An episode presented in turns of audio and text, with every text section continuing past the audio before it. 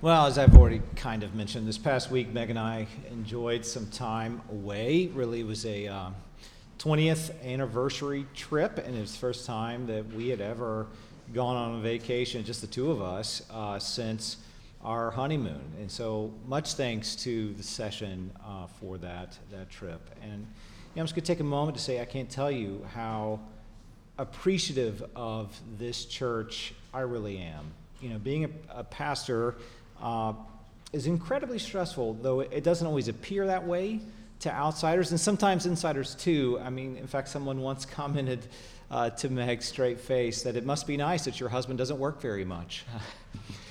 well, so I, you know, I joke, yeah, I just work an hour a week, basically on Sundays. The rest of the week, there it is.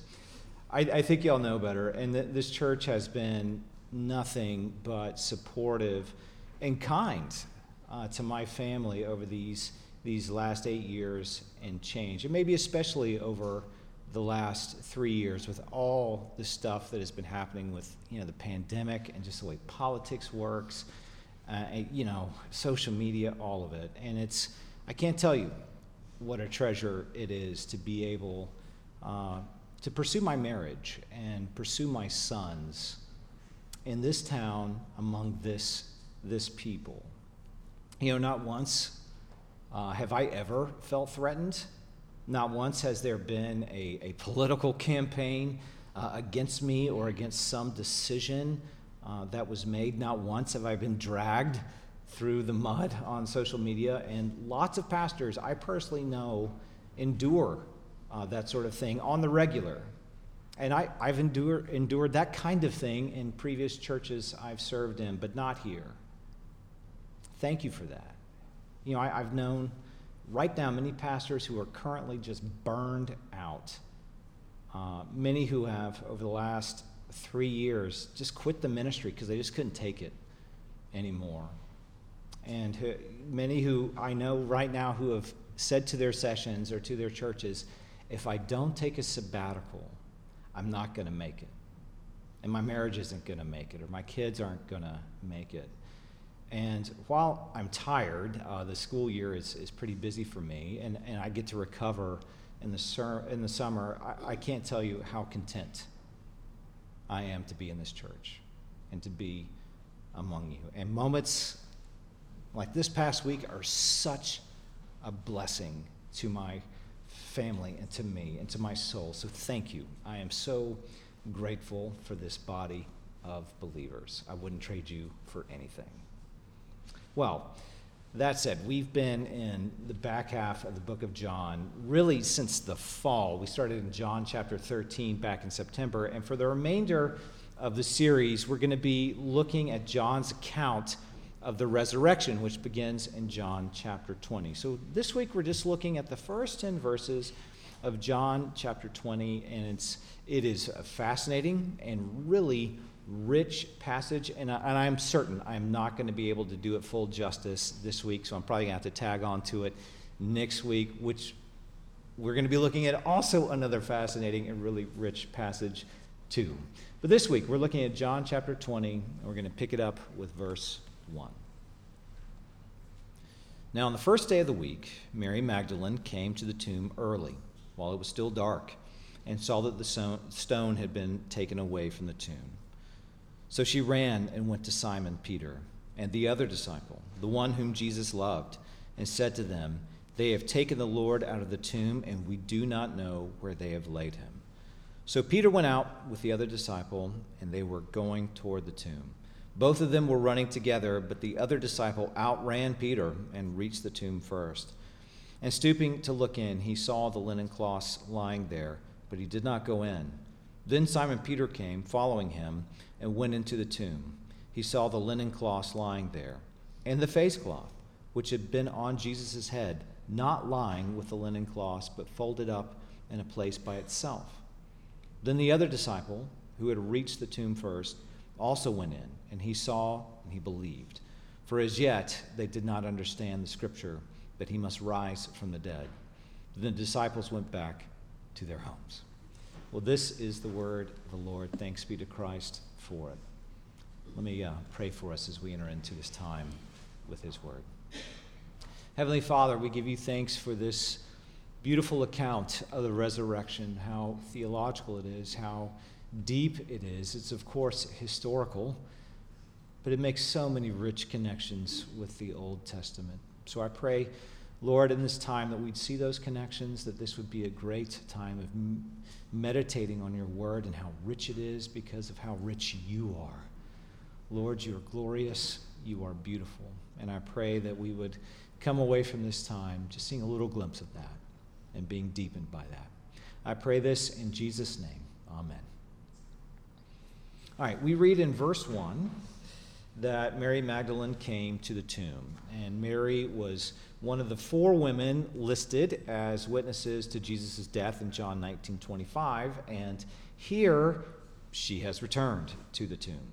John tells us that it was the first day of the week, and he emphasizes that it was early morning and still dark. In fact, all four Gospels emphasize the same thing. And what's more, all four Gospels, instead of emphasizing that it was the third day, like what we might expect given Jesus' words that he'd be raised on the third day, they all emphasize that it was the first day of the week.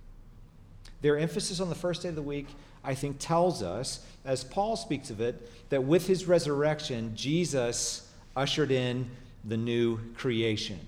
It's a new creation week founded on Jesus' resurrection. So, just as we are meant to read, for example, Jesus in the Sermon on the Mount in light of the giving of the law with Moses on Mount Sinai, or see uh, Jesus' death on Golgotha in light of the Passover in Egypt, as well as Gen- the promise made in Genesis 3.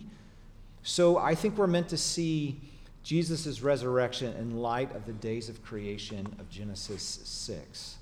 You see, Jesus' resurrection is the first fruits. It is the first day of the new creation, the new age.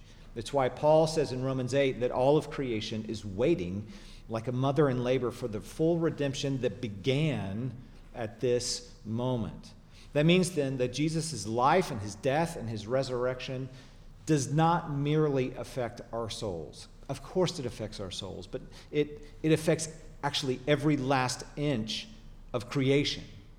And as an aside, this is also why the Christian practice, since the very beginning, has been to celebrate the Sabbath on Sundays, which is the first day of the week, instead of Saturdays, like the Jewish tradition, which is the last day of the week. So our worship and rest is rightly reordered. The church understood this to the resurrection of Jesus and the new creation. So, what the old Sabbath had anticipated and look forward to has now come to fruition and fulfillment. And Jesus, and this is why Paul rightly says, we are new creation. And we are living in the new age, even as the, the, the present evil darkness is still here. Now, one of the things I love about the Bible, getting back to Mary, is that it does not shy away from uncomfortable details that might not stand up to whatever counts as the standards of rationality of whatever time period the, the, the body of Christ finds itself. So, the first people to arrive at the tomb are not men. They are not Jesus' official set apart disciples. No, it's the women who witnessed him die who show up first. None of his disciples, except for John, were at the cross either, which is, by the way, a pretty bad look for his disciples.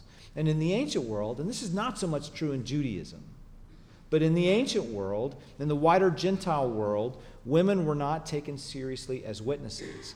In the Old Testament, in Judaism, they were but not in the wider Gentile world. Yet here, none of the Gospels shy away from saying that the first witnesses to the empty tomb were women.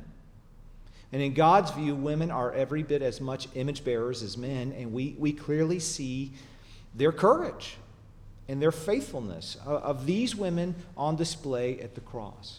And this is a side point, but you know, I think passages like this one then give credence to the authenticity of the Bible because none of the gospel writers tried to embellish or make their accounts more relevant uh, to prevailing cultural standards of the times. I mean, after all, none of the disciples ever, none of them ever come across as heroes.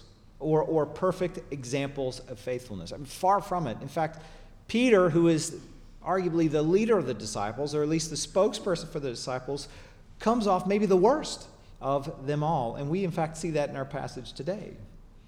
And we know from the other Gospels that Mary was not the only woman at the tomb, but John emphasizes her just as he does with other people throughout his Gospel account. He, he uses her really as a representative, as someone through whom to see the action of the story. And we read in verse 2 that she ran and found Peter and in turn John. And I think the insinuation here is that the two men were not together. They weren't together. The disciples at this point, and this will change, but at this point, they were scattered. And Mary says, They have taken the Lord out of the tomb, and we don't know where they have laid him. So even though Mary is clearly devoted to Jesus, and to be devoted to him now that he's dead is a big deal. Though she's clearly devoted to Jesus, her first thought is not resurrection, it's that his body had been stolen. And Jesus had openly taught that he would be crucified and would die and be resurrected. But even when staring inside an empty tomb, it's a difficult doctrine to believe.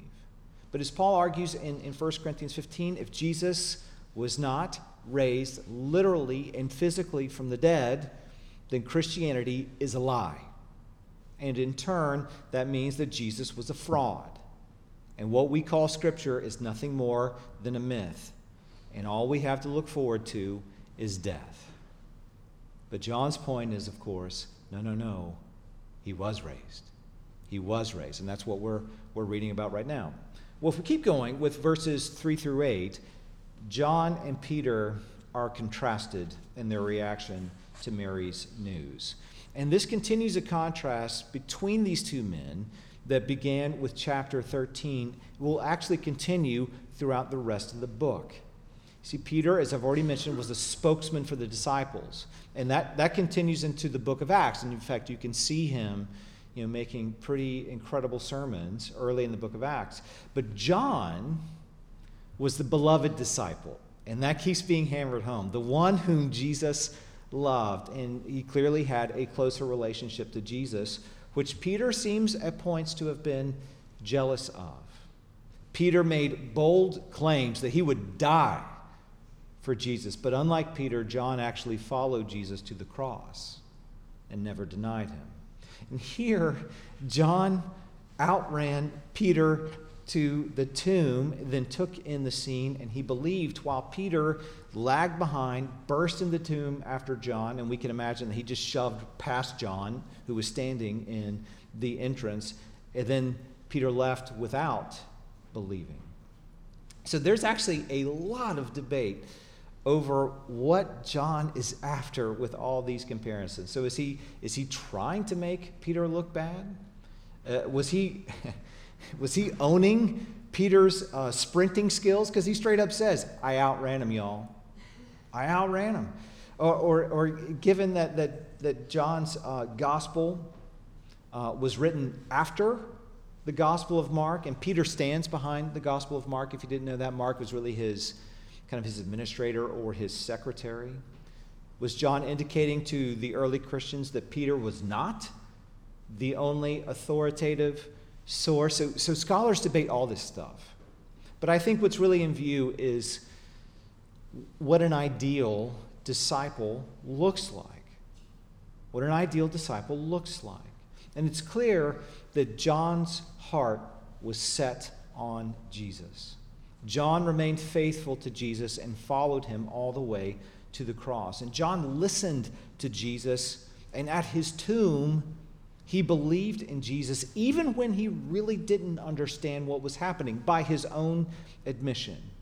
And Peter, I think, is much more like many of us. He was double hearted.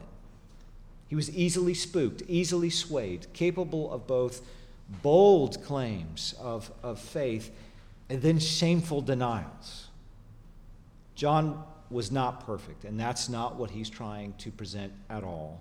It's rather that his heart was set on Jesus, and that's what made him an ideal disciple. It's why one of the core themes of 1 John, which he wrote, is that Christians are defined by God's love for them and in turn their love for God and for each other. In fact, he just it's just like a drumbeat through there where he talks about God's love for his people and then what it looks like to respond to that.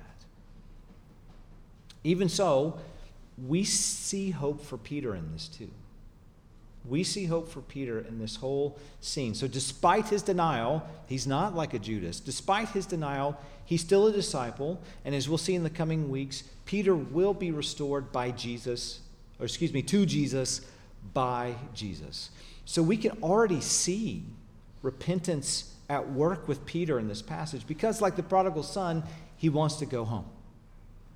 He wants to return to Jesus. He wants to find life with Jesus and can't help but go and see the tomb. It's why the confession of sin, for example, that we've already done, is always, it is always an invitation from God to his people to return to him. It's always that. You may come back, return home to your God. Well, with verses 5 through 8, we read that John and Peter look in the tomb and they see the linen cloths used to wrap Jesus' body laying there, with special focus in the text being given to the face cloth that, or the head cloth that was folded up in a place by itself. And I think John wants us to see uh, two things here. First, John obviously is reporting uh, the facts of the scene, and those facts indicate that Jesus' body was not stolen.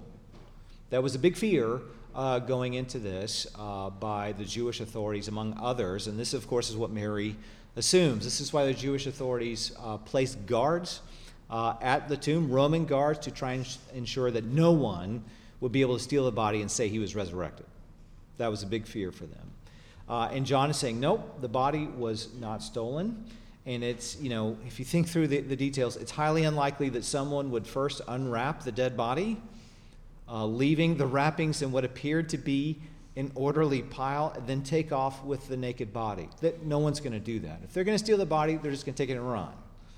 And John thinks the evidence points to Jesus unwrapping himself. And in turn, that means he was raised from the dead, just as he said he would be. And John didn't quite understand that in the moment, but he did believe that Jesus was alive. But like many things in John's account, I think he wants us to make deeper connection between Jesus' life and what has come before in the Old Testament. I mean, remember, and we've been walking through this now for, for weeks, dealing with his, his arrest and his death, his crucifixion.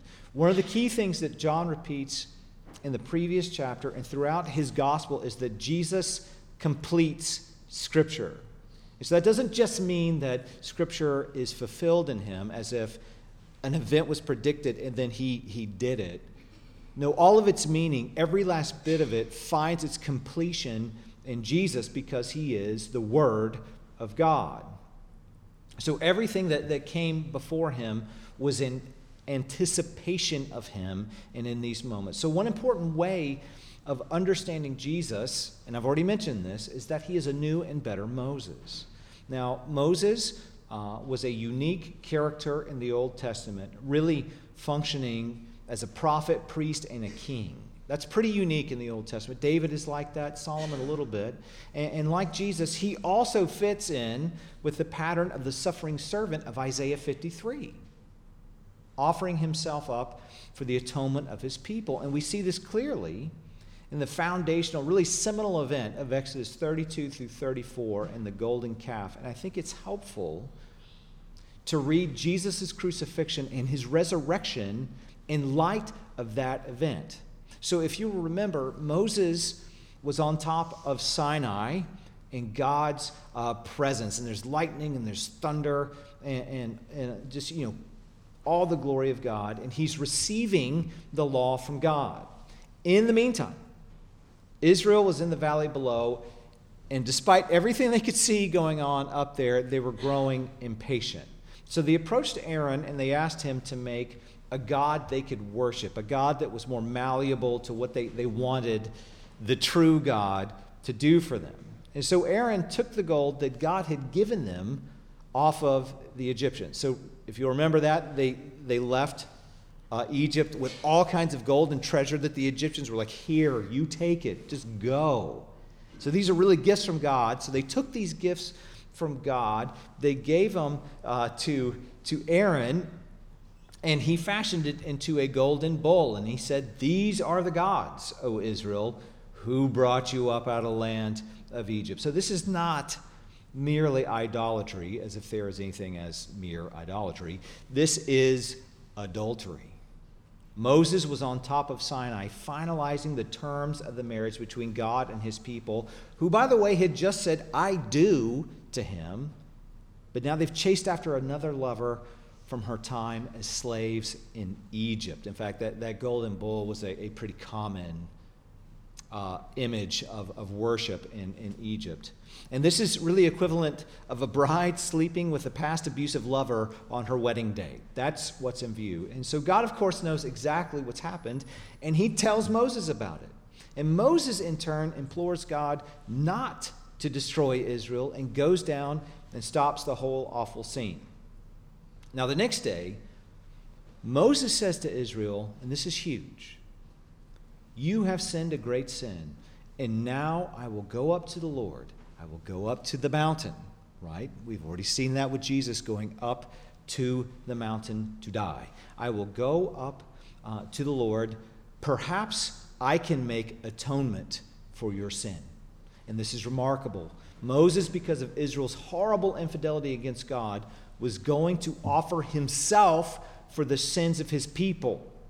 So Moses goes up the mountain to God and says, Alas, this people has sinned a great sin. They have made for themselves gods of gold. But now, if you will forgive their sins, and he just kind of leaves it hanging, but if not, please blot me out of your book that you have written. So Moses asked God to forgive Israel, but if he will not, to please take his life in payment. And what's so striking is that Moses is willing to endure damnation for the sake of his people. Why? Because he wants his people to have God's presence and favor forever. So even though Moses cannot atone for his people, still, he is the model that looks forward to Jesus and this moment. Though God did not accept Moses as an atonement. Throughout chapter 33 of, of Exodus, Moses, he continues. He does not stop. He continues to intercede for the people. And what is evident is that Moses' heart is set fully on God. And in turn, he finds favor in God's sight. So once Moses figures out that he enjoys God's favor, he asks to take in even more of God's glory. It's like the famous line from Psalm 84 For a day in your courts is better than a thousand elsewhere. I would rather be a doorkeeper in the house of my God than dwell in the tents of wickedness. For the Lord God is a sun and shield. The Lord bestows favor and honor. No good thing does he withhold from those who walk uprightly. O Lord of hosts, blessed is the one who trusts in you. So the basic point is the more you get to know God, the more you want to be in his presence and take in his glory. That's why Jesus teaches whatever your treasure is, that's where your heart's going to be. So make God your treasure. That's Moses. But Moses doesn't just want to enjoy and take in God's glory for himself. He begs God not to leave this people so that they, they might continue to enjoy his presence and glory too. And Moses knows, like the psalmist knows, that there is no life apart from this God. And were God to leave them, which is what God had threatened to do because they broke the covenant, these people, like the world, would surely die. So this pleases God, and he tells Moses that he will get to experience even more of God's glory. But he can't take it in fully because that would kill him. So that leads to the famous scene of, of chapter 34, where we get the line repeated throughout Scripture after this that God is a God full of steadfast loving kindness. It's where that comes from, where Moses is hidden in the cleft of the rock and gets to see more of God's glory, but not his full glory. And so you ought to be able to, hopefully, as I am walking through this, start to see connections of Moses between Moses' life and Jesus' life. And all, all throughout the gospel, you can see the, these connections being made. But here's where the connection with this, this notion of the head covering and the veil happens in our passage. So, after re upping the covenant with God, that is, the marriage is saved, Moses has successfully inter- interceded for Israel. Moses comes back down the mountain and he's radiating with God's glory. And the way the Hebrew describes this is weird. It's so weird and fascinating. It's literally that God's glory came off of Moses' face like horns, as in, like horns are growing out of his head is, is kind of how the, the Hebrew describes it. And you can actually, I encourage you to go do it. You can actually Google artwork from the medieval period where Moses is depicted with horns because of passages like this one. And it's a strange way of describing the scene. And the way Tim Mackie explains it is we're meant to see Moses as an atoning sacrifice, almost like a ram or a goat as one who is willing to give his life for the sake of his people, as one who anticipated the suffering servant of Isaiah 53, who is now radiating with God's glory. You see, in his intercession, in his love for God and his people, in his desire to atone for his people, God glorifies him. In this radiating glory coming off of Moses, you would think people would be overwhelmed with, like, look at that. But instead, they're terrified. They're terrified. So much so that Moses covered his head with a veil. And when Moses would go in to speak with God in the tabernacle, he'd remove the veil. But when he came back out to the people, he would put the veil back on. So, in other words, with Moses, the glory of God was veiled it was veiled from the people. But with Jesus, God's glory is now on full display. Now, think back to what John says about Jesus in chapter 1. And the Word became flesh and dwelt among us, and we have seen his glory. Glory as of the only Son from the Father, full of grace and truth. It's just like how throughout the Gospels you get peaks of Jesus' glory, but with his resurrection, it is now on full display, perhaps most famously with Paul's encounter with Jesus on the road to Damascus. So, where Moses desired to atone for his people but could not, Jesus could atone and gave his life for his people. What was formerly veiled from God's people with Moses has now been fully unveiled in Jesus. What formerly kept God's people at a distance, out of fear has now brought God's people close to God with joy. So, what Moses wanted for his people, you know, for God to dwell with and amongst his people, Jesus, Emmanuel, God with us, who is the true temple, has permanently accomplished this through his resurrection, giving us life forever with God, where we can never break the covenant again. And this is exactly Paul's point in 2 Corinthians 3 and 4, where he points to this moment with Moses and puts it in light of Christ. Because of the giving of the Spirit, we now, even in this life, behold God's glory better even than Moses with unveiled faces. It's incredible when you really start to make the connections. And John ends uh, the passage by telling us a few things. He tells us that he believed, with the implication that, that Peter and the women did not yet believe, even as none of them, including John himself, really understood what was happening and what he was really witnessing. And then the two disciples went home. It's unbelievable. They take all this and they just go home. That's how so often life works. You may experience something dramatic, and then what do you do? You go home and they're left there to, to think about it and to meditate on what happened. But not Mary. She will be the first to encounter the risen Jesus, and we'll take that up next week because that, that's a fascinating passage, too. So we go and, and, we find that John believed that Jesus was alive, but he didn't yet understand the significance of the events, let alone the connections with the Old Testament. And I think it took him a long time to see just how much Jesus completed Scripture. And you know, his gospel actually reflects that. You know, it's, it's uh, both in its it being written later than the other gospels, but also in how differently it's composed. It just is. I was telling this to the session. If you read John, it's very different in tone and feel than Matthew, Mark, and Luke. I mean, it's poetic, and it's, it's a historical account, to be sure, but it's not merely a historical account, it's a theological account that wants us to make, it invites us to make theological connections. And the Christian life is like this too. Your life is not merely one event after another, it has theological meaning and purpose. Now, of course, we can't always see that. And it often feels like it's just one random event after another. Though, like Job, you know, we often can't see the meaning of, of certain events, why things happened, why we had to endure something, why did I lose this person? All these kinds of questions that we face and are hard. Well, in the fullness of time, when we are gathered face to face with our God and we, and we behold his glory completely unafraid, we will see it. We will see it. You see, the Christian life is one of slow growth and patience. It's slow growth.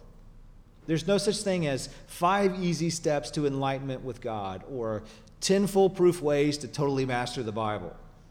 No, it doesn't work like that. It takes time to grow in your faith. It takes time, a long time, to grow in your devotion to God and your knowledge of the Lord. So, you know, love and knowledge of God, like every other relationship there is, it's just not instant. It's just not. You know, in some circles, what is, is prized, and you can see this in our town, what, what's prized is sort of an anti intellectual, I don't know nothing, I just have faith sort of mindset. And you know what? Nowhere in Scripture is that recommended, ever. I mean, the Proverbs in the book of Ecclesiastes stands against that.